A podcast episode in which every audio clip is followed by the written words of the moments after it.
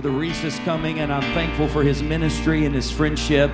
And Parker is here, so the Holy Ghost is going to move. And Sister Reese, I was able. Uh, Parker, don't forget, I paid you for your very first sermon.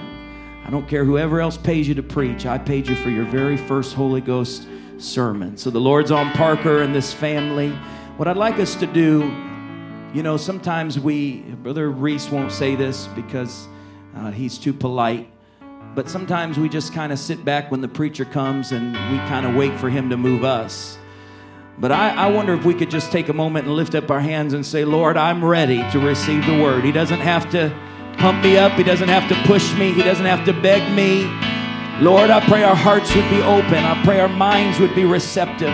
Anoint this pulpit, anoint this preacher, anoint these pews, anoint our ears to hear, our hearts to receive, God, our minds to process. I pray that you'd anoint these altars today and stir the waters of baptism. We praise you in the name of Jesus and we give you glory. Would you welcome Brother Reese to this pulpit right now with a great big warm hand clap of appreciation? We love you, sir. God bless you. Clap your hands to the Lord one more time this morning. Hallelujah, Jesus.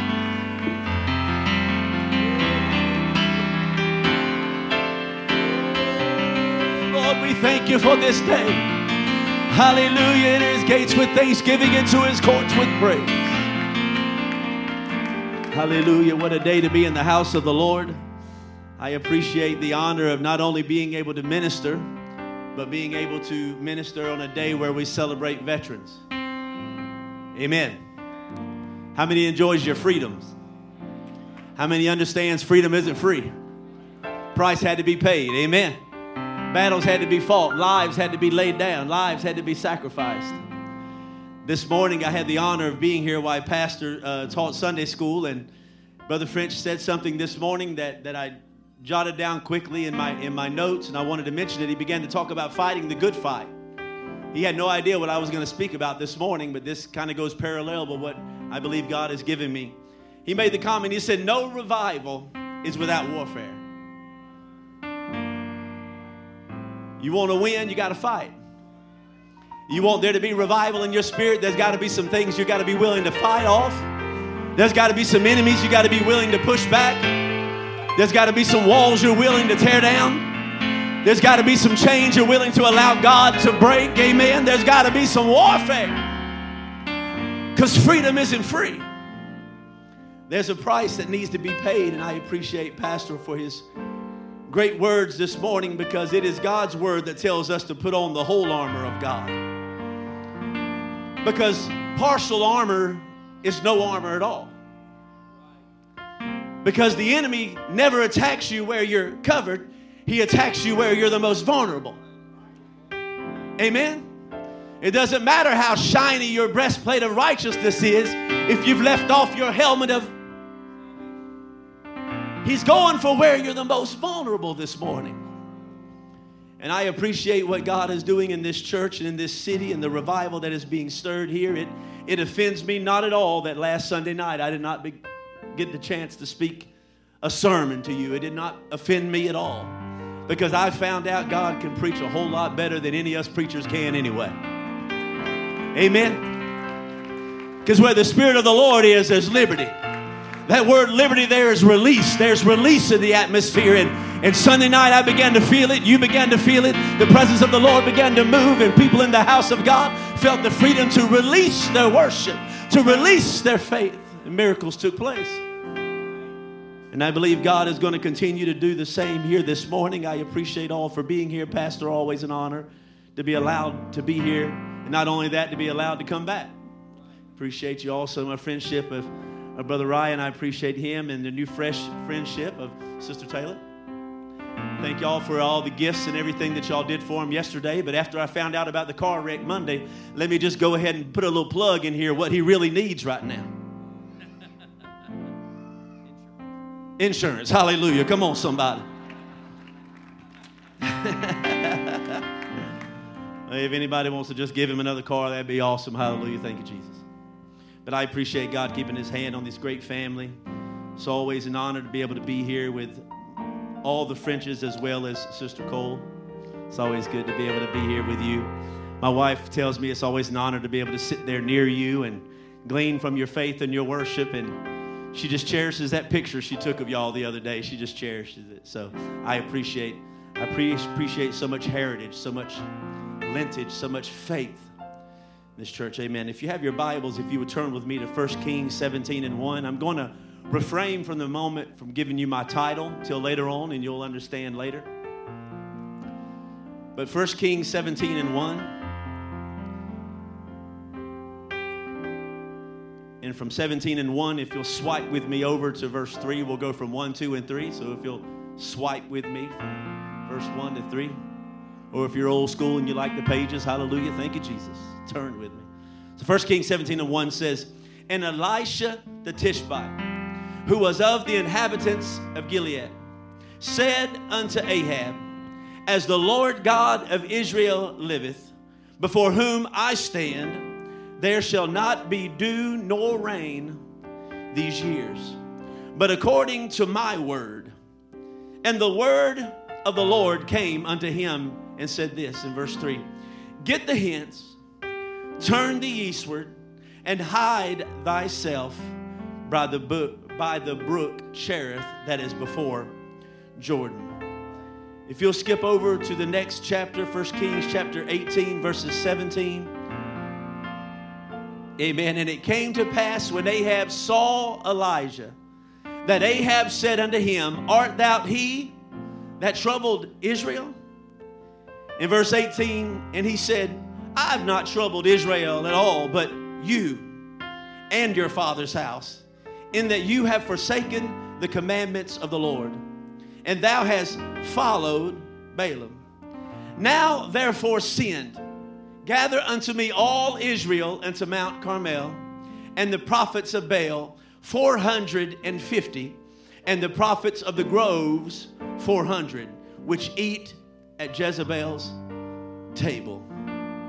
Like I mentioned, I'm going to save my title for later on, but I believe there is an, an atmosphere of fight in the house tonight, today. Amen?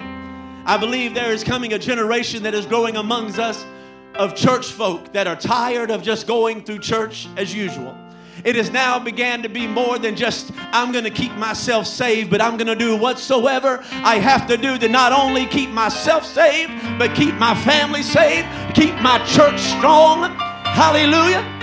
To keep the young people around me and in my church and in my youth group and in my children's ministry full of the Holy Ghost. There is a fight that is rising up in this generation right now. And before we go any further, I want you to raise your hands and I want you to pray that God open up your mind to be fully receptive to what thus saith the word of the Lord this morning. God,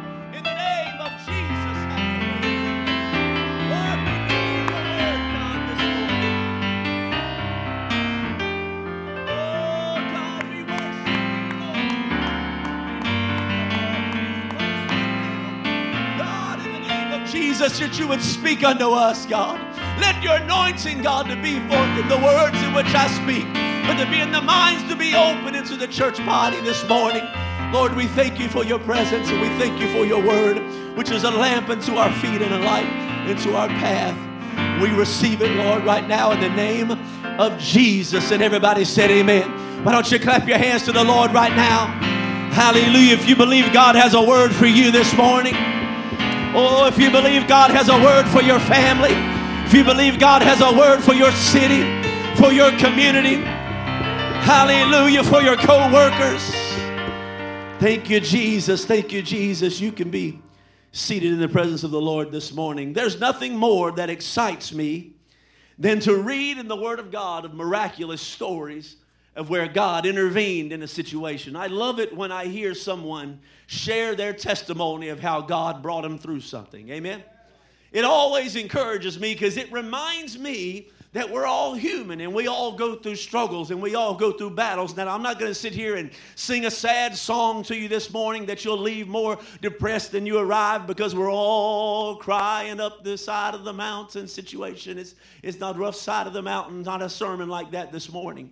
But I want to encourage you that the Word of God, if you don't dig into God's Word enough, I'm encouraging you right now to always feast on the Word of God. No man can liveth by bread alone, but by every word that proceedeth out of the mouth of God. I love to hear victory stories of healing and stories of the power of God being manifest. I'm very, I'm a very much imaginative person.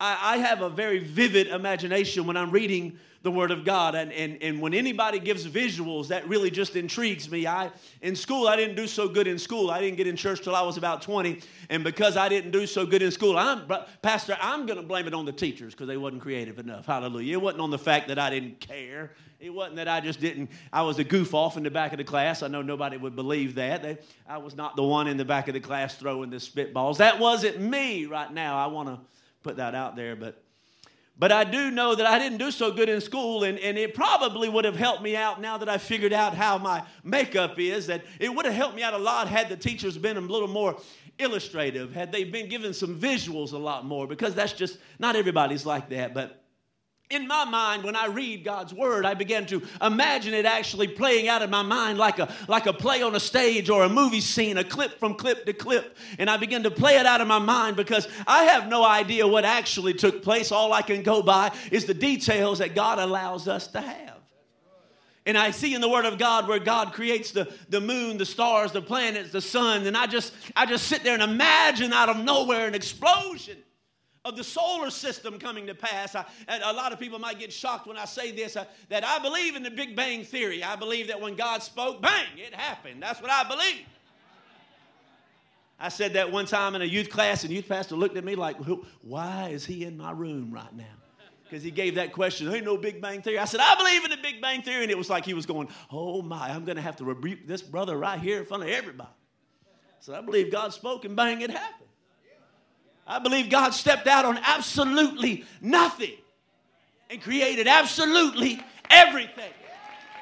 I believe God looked out there and said, Oh, I'd like to have a star right here, and I'd like to have the sun right here, and I'm going to put earth right here, just a little bit distance from the sun, not too far away and not, not too close, but just right. And we have a world and a generation that tells us that's just happenstance, that's just a mystery because you can't understand it. But I do believe God is the creator of all. And I sit there and I see trees just coming forth out of the ground quickly, almost like a chia pet. Just put a little water on it and boom, all of a sudden there's a tree. And I just see this happening as God is speaking everything into existence, as He's creating all of these animals. And He's looking at it after He speaks it into existence, and then He says, Oh, this is good. But then He looks around and says, Oh, but there's one more creation I must make. And the Bible says God did not speak this one, but He took the time to lean down into His dust that He created and His dirt that He formed. Went down as if a child on the beach creating a sandcastle and leans down with his hand. I just, it's in my mind. This is in my mind.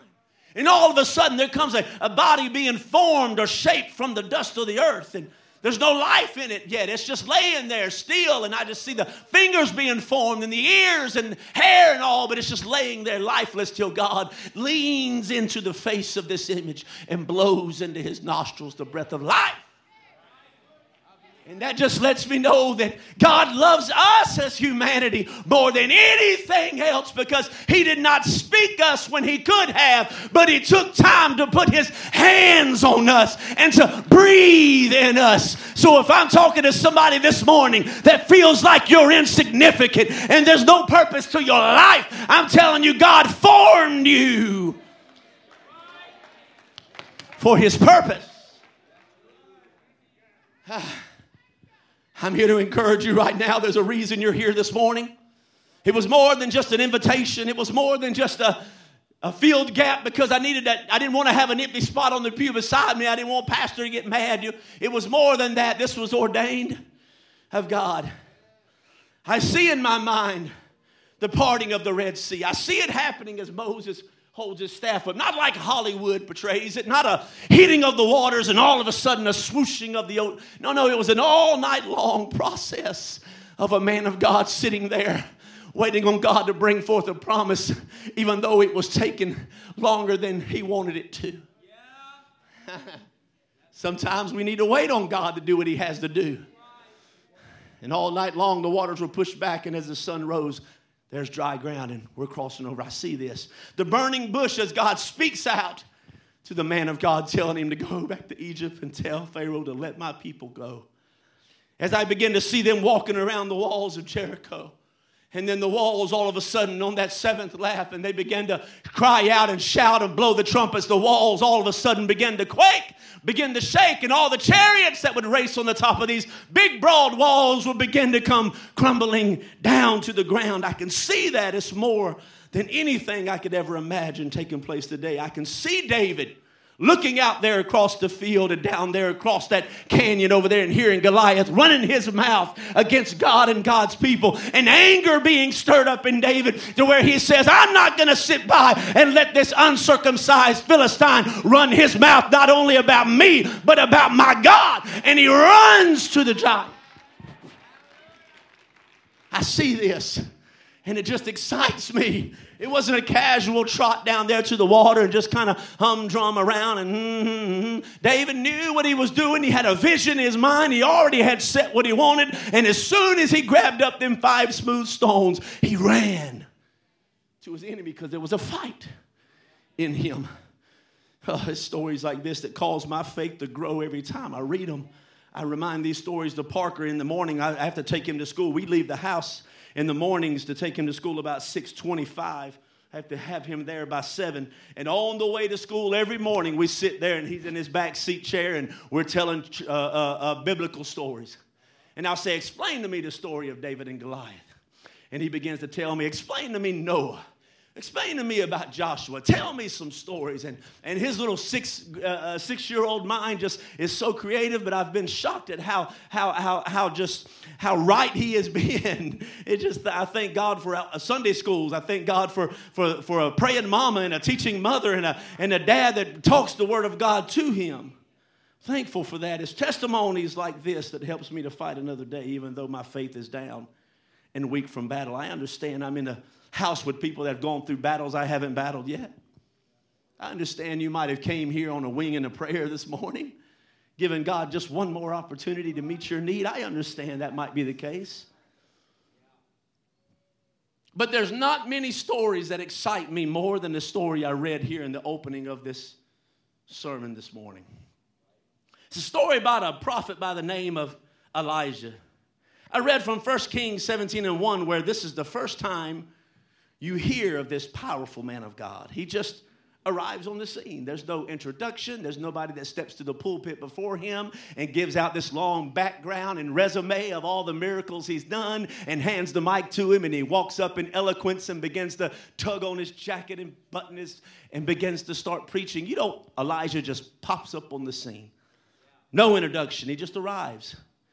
And not only does he just arrive, he comes in with a with a word of discouragement to an evil king. He's talking to King Ahab, and 1 Kings 16 and 30 says, And Ahab did evil in the sight of the Lord above all that were before him. We aren't talking about an Egyptian Pharaoh or even a Philistine king. We're talking about the king of Israel, a king of God's people. The Bible tells us that he built an altar to Baal and did more to provoke the Lord to anger than any other king before him. That's not something I want on my resume. That's not something I want to be remembered for. I don't want to be remembered as, well, he used to be a good preacher. Man, he used to always show up at church. Man, he, he used to do this. I, I don't want that to be my story. And we began in our reading here this morning with God sending Elijah to Ahab to give him a word from God. God said, Elijah, I need you to go speak to this evil king, and I've got a specific word.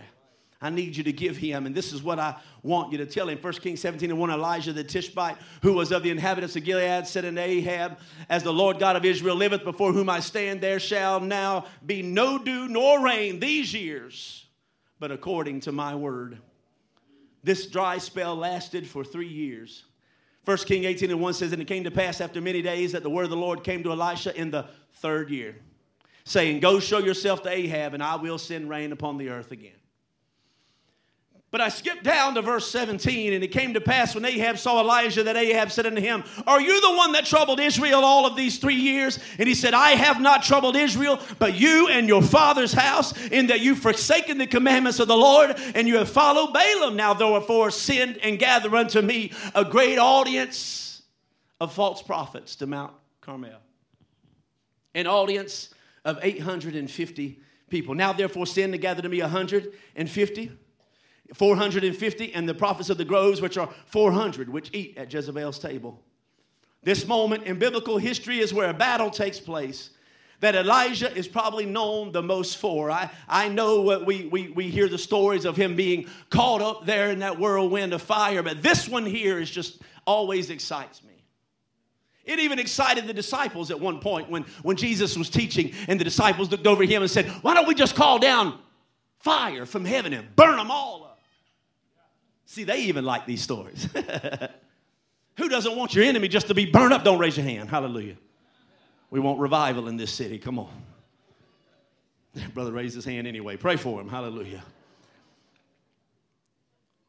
But I understand that when you begin to fight against the ways of God, and when you begin to push against the hand of God, it's not a fight in the eyes of God, it is a defeat because you'll never win once you fight against the hand of God.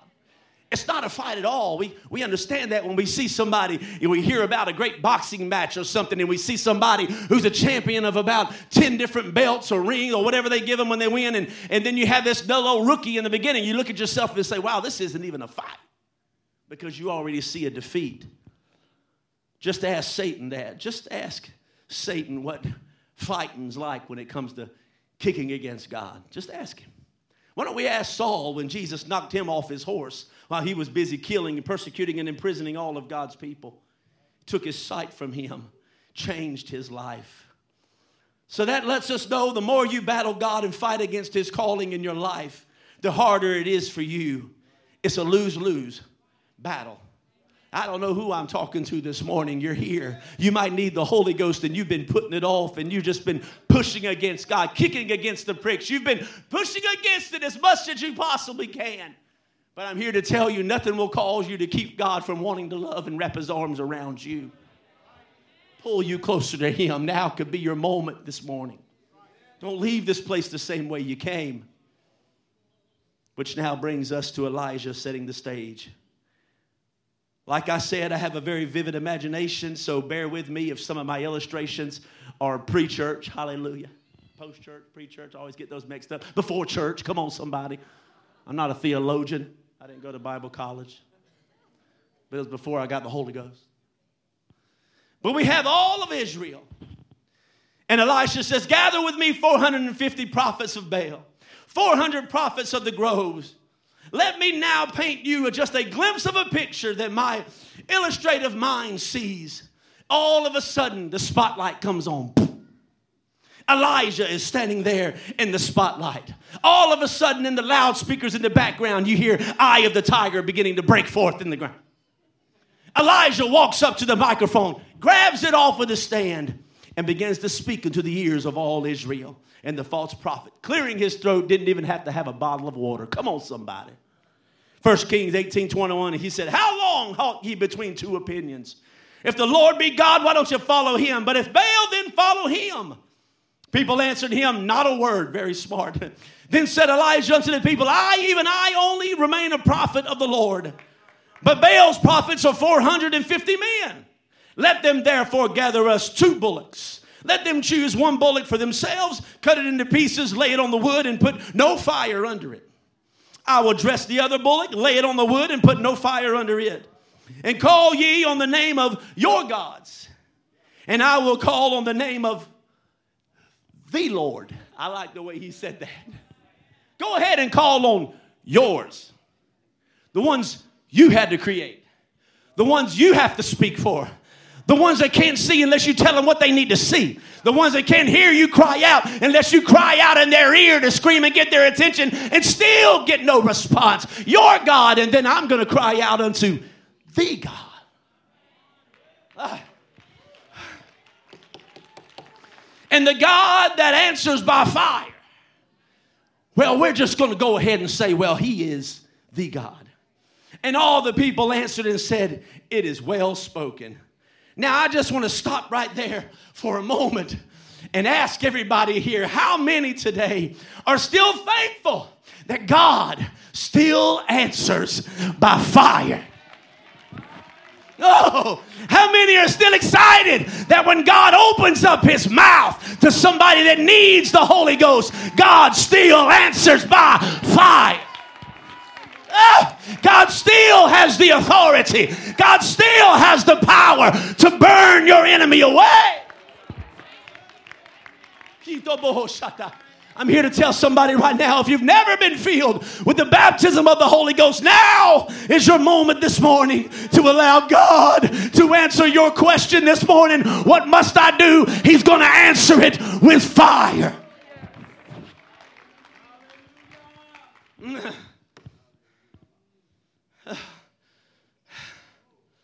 So the prophets ignorantly accept the challenge. They're just arrogant enough to believe that their God will answer, though they've never heard him before. But they didn't want to be put to shame by this Elijah. They accept the challenge. They take their bullock, they dress it for the sacrifice. They call on Baal from morning until noon. Nothing, not even a whisper, not even a, a clearing of the God's throat, not even a nothing at all. The God did not respond. Their little creation didn't respond to their sacrifice.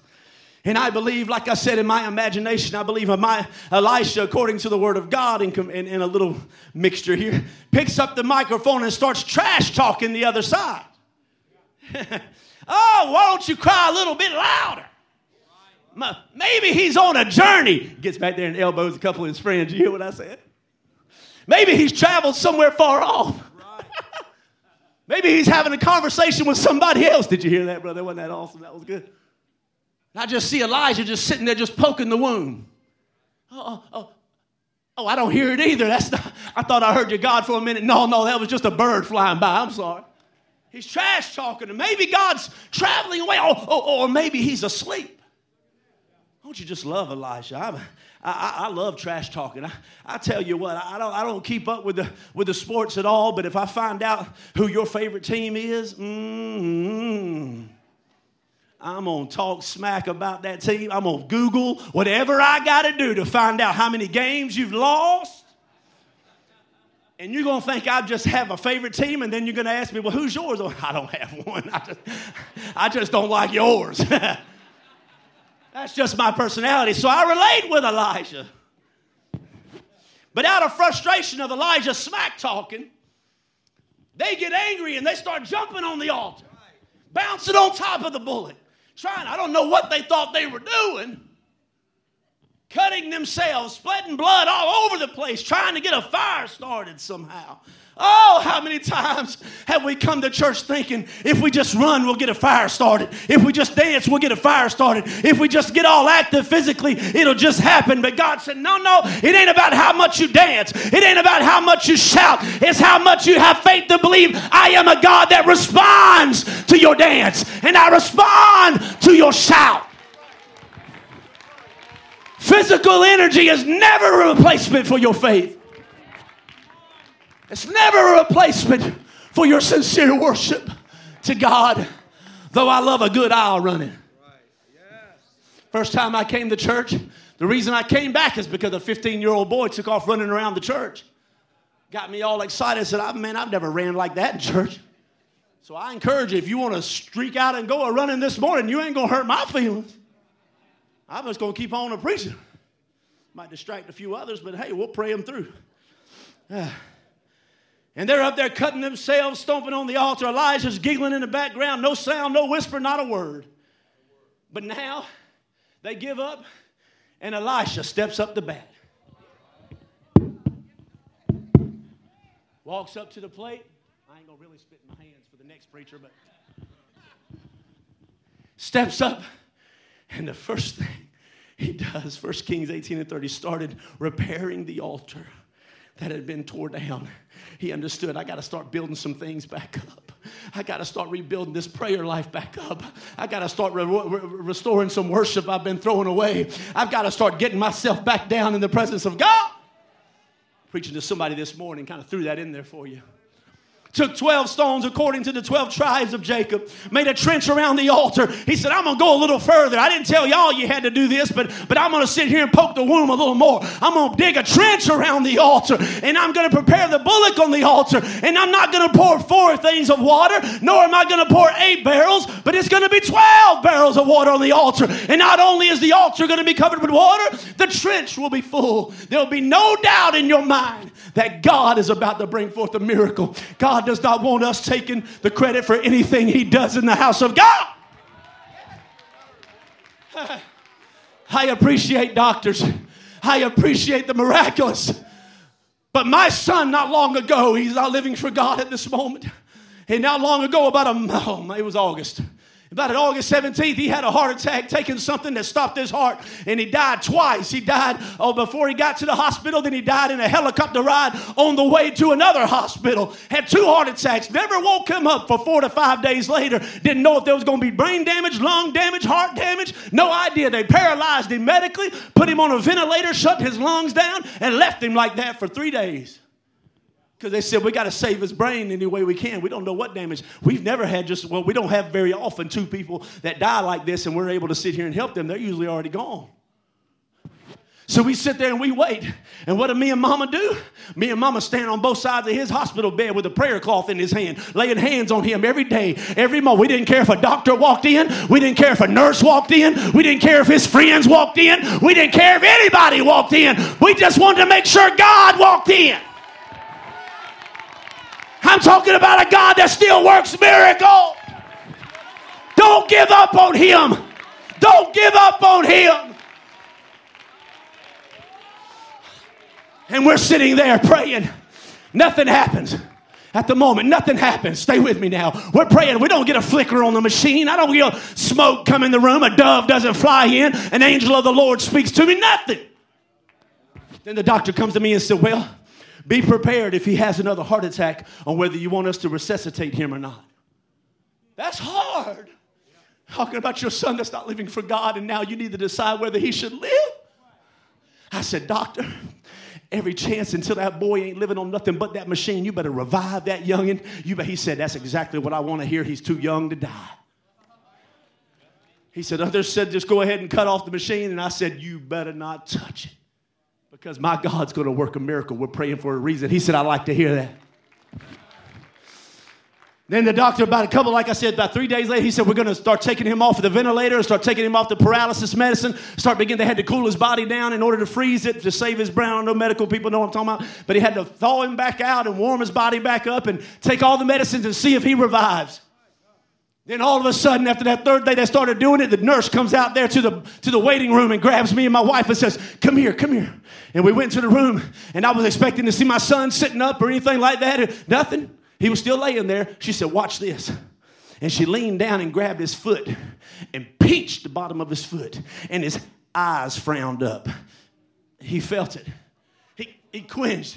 She said, Watch this. And she reached into his side and twisted him on his side, and he, he curled up said, Now he doesn't know what's happening right now, but his body is feeling what's taking place. This is the beginning of a very good testimony. God is beginning to work on him. Well, she didn't say that in my mind, I did. She said, It's looking good right now. His brain has function, and it's good. It's a good sign. We're not out of the dark. I said, That's fine. We ain't through praying. I ain't gonna give up just because he twitched. I don't want to see me and his trees walking. I want to see clearly.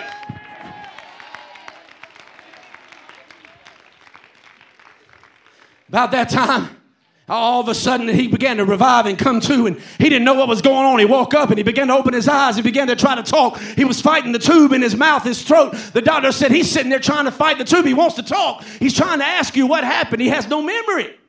And that's normal because of what he's went through. He might lose partial memory for right now but it'll be regained. He'll be fine Everything goes well. They begin to take him off the ventilator. His lungs are now 100%. He is now leaning up there, now beginning to talk to him. He's now looking at us, responding to everything we say. Then the doctor walks in, which brings me to this whole testimony. The doctor walks in when I said, You can't substitute the power of God. And I appreciate doctors and all they do, but this doctor himself walked in. The doctor over all the ICU that had been taking care of his brain scans, heart, lungs, everything. And he walked in and he looked at my son. He had an accent. He said, Boy, you gave us a scare. You should have died. But I'm going to tell you right now every time I walked into this hospital room, I saw your mama and I saw your daddy laying hands on you and praying over you constantly. Boy, I need you to understand something. Medical science and everything that we gave you alone by itself is not what saved you. It was the parents of your mama and your daddy. There is no substitute to what God can do.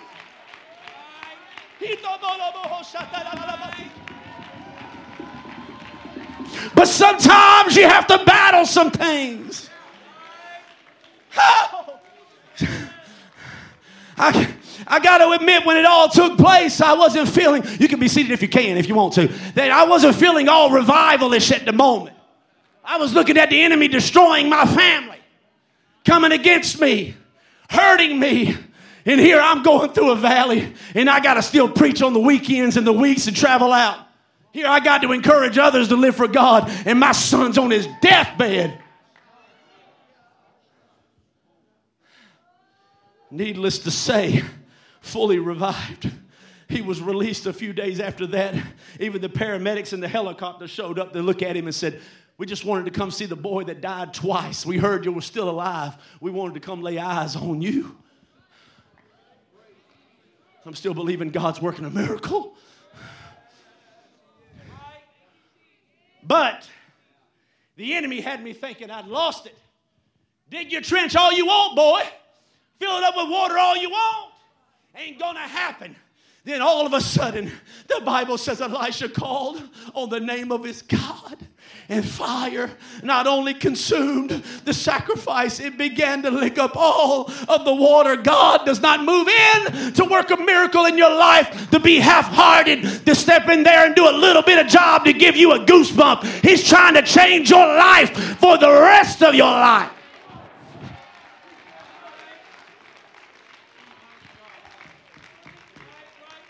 What an amazing Mount Carmel moment. What an amazing moment, Pastor. And I see this in my mind, and it becomes more relevant when I have something like that that goes through my life. That's my storm. I don't know your storm. I, I don't know what you've been through. I have no idea what you've gone through, the valleys you've had to be in. I have no idea what you had to deal with before you got your victory. I have no idea, but it's a testimony that'll encourage somebody else. Because I found out, and I'll give you my sermon title now. I found out before your mountain, before your victory, before your highest point of shout unto God, you're always going to come to a brook. Before your mountain, there's a brook. Before you get to that point where you can sit there and try to take all the credit. God says, No, no, I'm going to bring you to a point to where you're going to know without the shadow of a doubt, had it not been for me. Somebody going to get the Holy Ghost this morning, I'm telling you right now. Somebody's about to have a healing in their body. Somebody's about to have a change take place in their spirit. God's about to raise you up, change your life. And when you walk out, you'll never be the same again. Come on, somebody. Come on, right now, just for a moment before I go any further, why don't you lift your hands? Come on, God's still going to say something here. Oh, worship Him. Prepare the ground for God to move.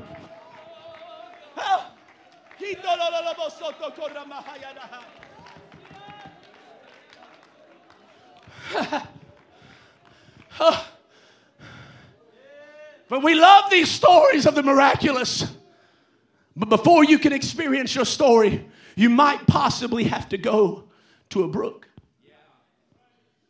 Because we always want to climb the mountain. We always talk about mountain experiences. We all want to get up to the mountain. We want to soar with the eagles. We want, but we don't realize that many people make it to the top because of the struggle in the process. And you don't just decide tomorrow morning I'm going to be a mountain climber. You better get yourself together. You better get your lungs ready to endure that thin air. You got to have everything you need to keep you warm up there. There ain't no life up there. There ain't no animals up there. And there sure ain't many people up there.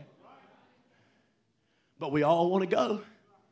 Get halfway up the mountain, we begin to talk it out with God. Well, God, maybe it's just my, my will and my lot in life that I just be all right with my little cabin in the corner of glory. I'm just going to hang out right here. This, I kind of like this spot. It's more comfortable. I can breathe better. Right. Come on, I'm talking to somebody. I like comfortable. Mm.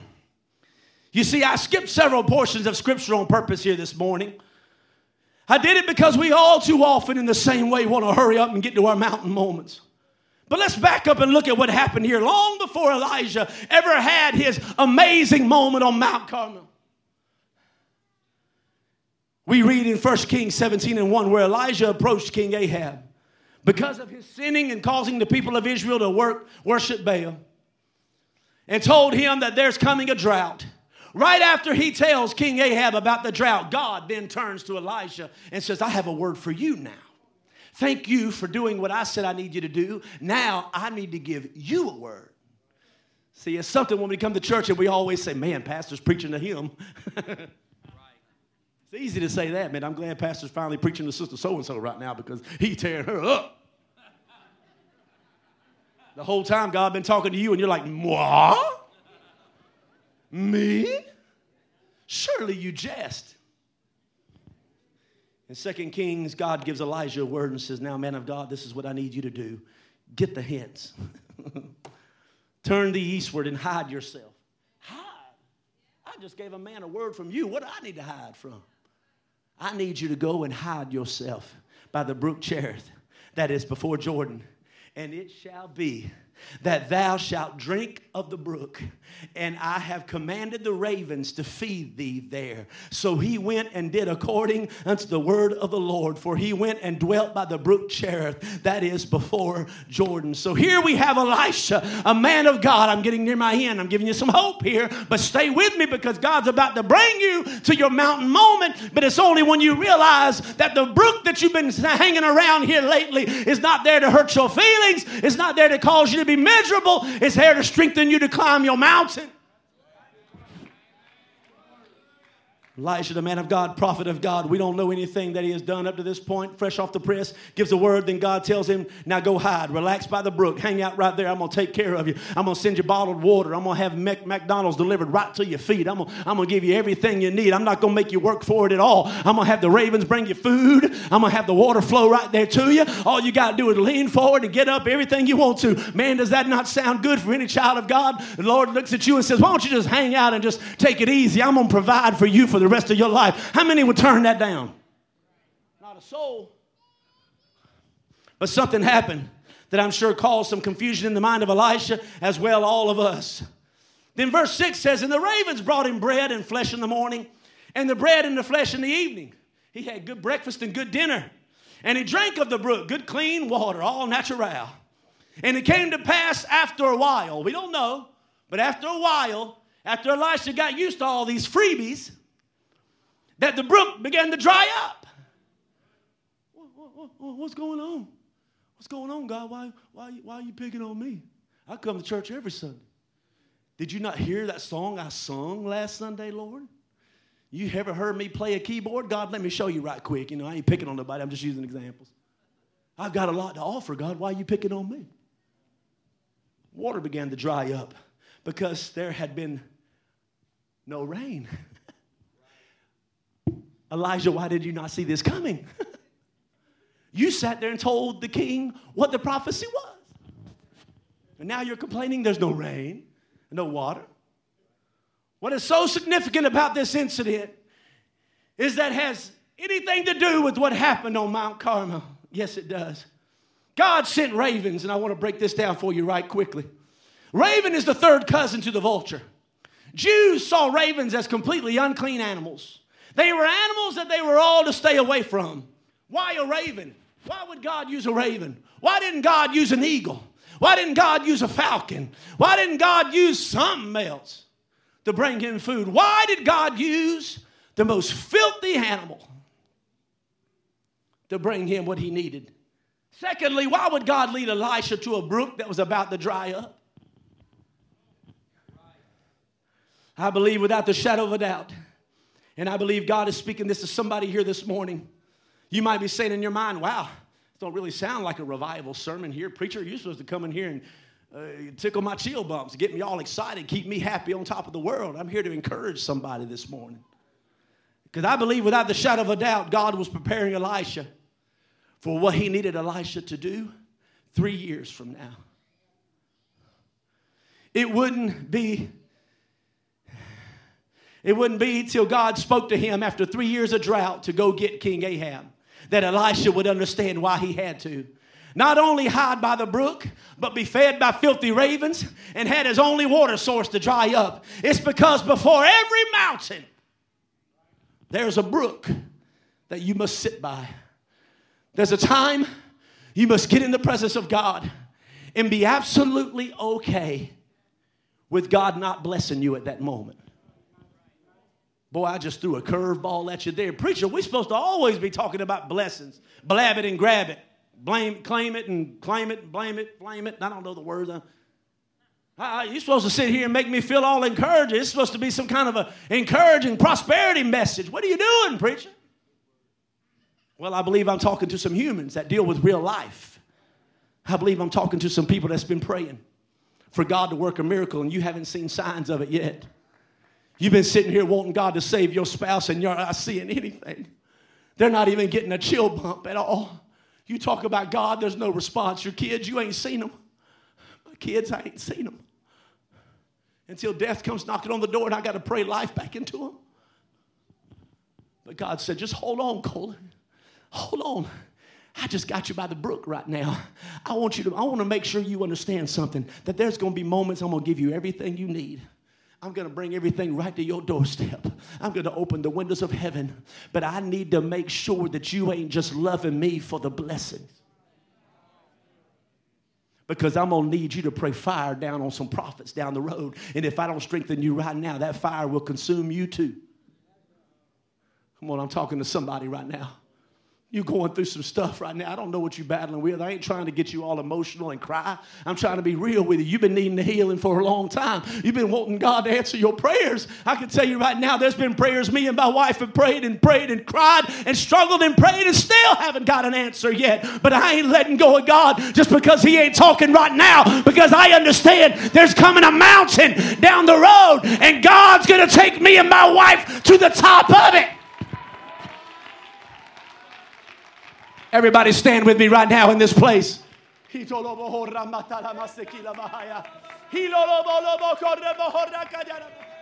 Before every mountain, there's a brook.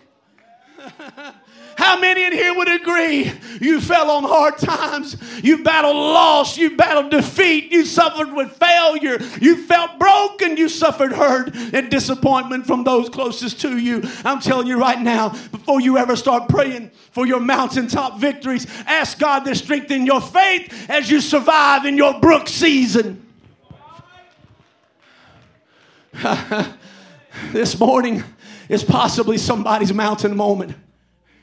Right now, you're about to find out why you've been having to hang out by the brook and not getting the best of everything while you're seeing everybody else on the pew beside you be blessed. And God's trying to intervene you right now and trying to step in between and stop before you get bitter and hateful. It's not always easy. I'm just going to be transparent for a moment. It's not always easy to sit there struggling to doing the work of God, trying to stay as faithful as possible, trying to do all you can and watch everybody around you blessed but you.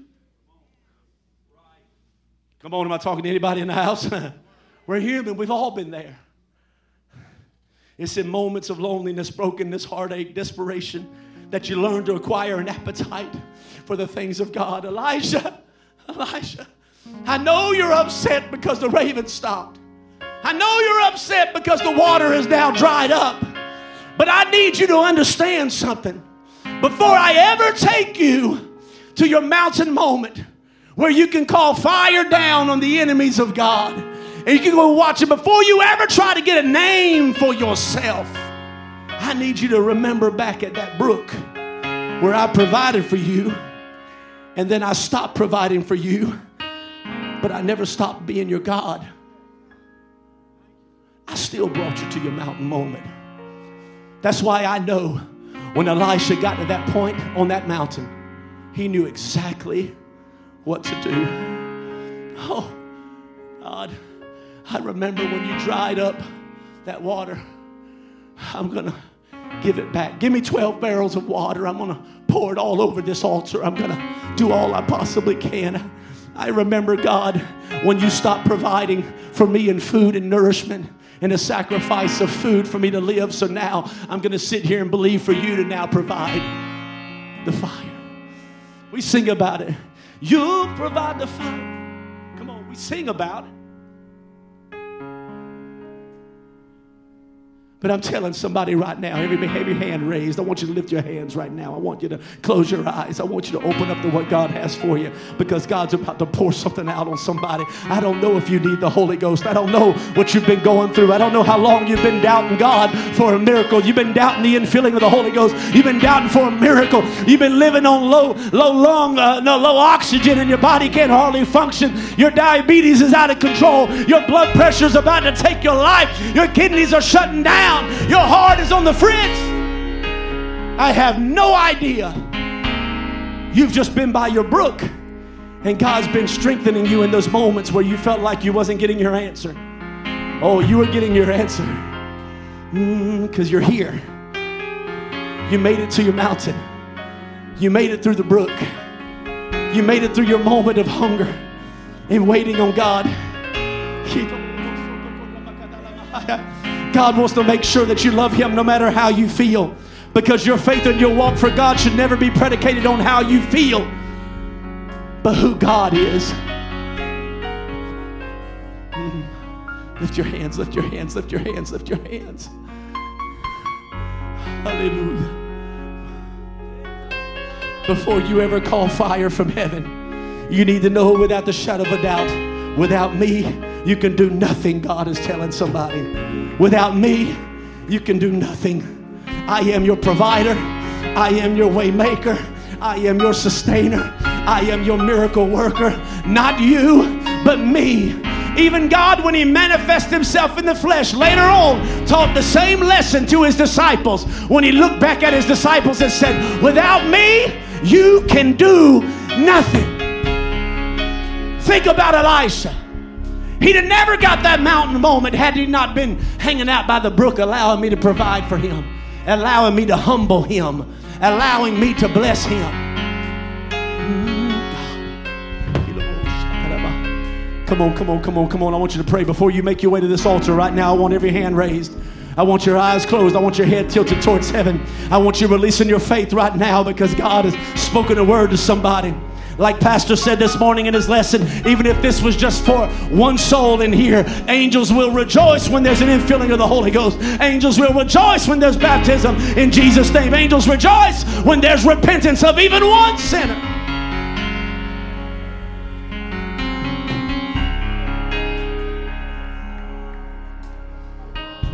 Before every mountain, there's a brook. Before every Mount Carmel, there's a brook Cherith. Because if you find it hard to, to submit to God when the going gets tough, you'll never have the faith to stand when the blessings start falling from heaven. My last scripture in this altar is open. Listen very carefully right now, and this altar is wide open. We're going to begin to sing and worship. I don't want you to come down and add and just simply stand there and sing. I don't mean to be pushy right now, but they're not looking for a choir right now. I want you to worship. I didn't say not to worship. I don't want you just to come down and just sing and think about that. I want you to come down and talk to God. I want that to begin to move you to a sincere worship and a praise. Connect with Him because James 4 and 7 says, Submit yourselves, therefore, unto God. Resist the devil, and he will flee from you. Draw nigh unto God, and he will draw nigh unto you. Cleanse your hands, ye sinners. Purify your hearts, you double minded. Be afflicted and mourn and weep.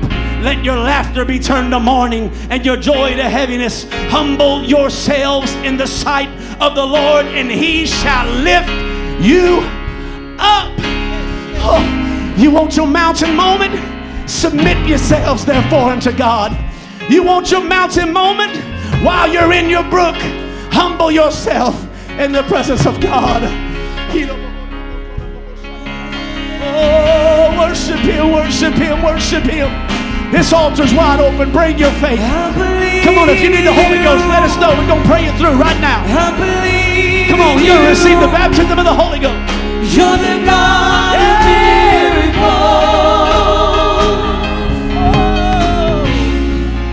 I believe. Come on, come on, come on. Don't come down and get all sad. Don't mourn. Worship Him with what He's done for you. The valleys He's brought you through. The He brought you through. Yeah. Come on, you're down here for your mountain moment. Oh, yeah. I believe in you. Oh, I believe you. Yeah. You're the God of miracles. I believe. I believe in you. I believe in you, Lord. I believe. Come on, if you need a healing in your body, make your way. You need the Holy Ghost, let us know, let us know. if You need healing, let us know. We're going to pray for you. God's working a miracle.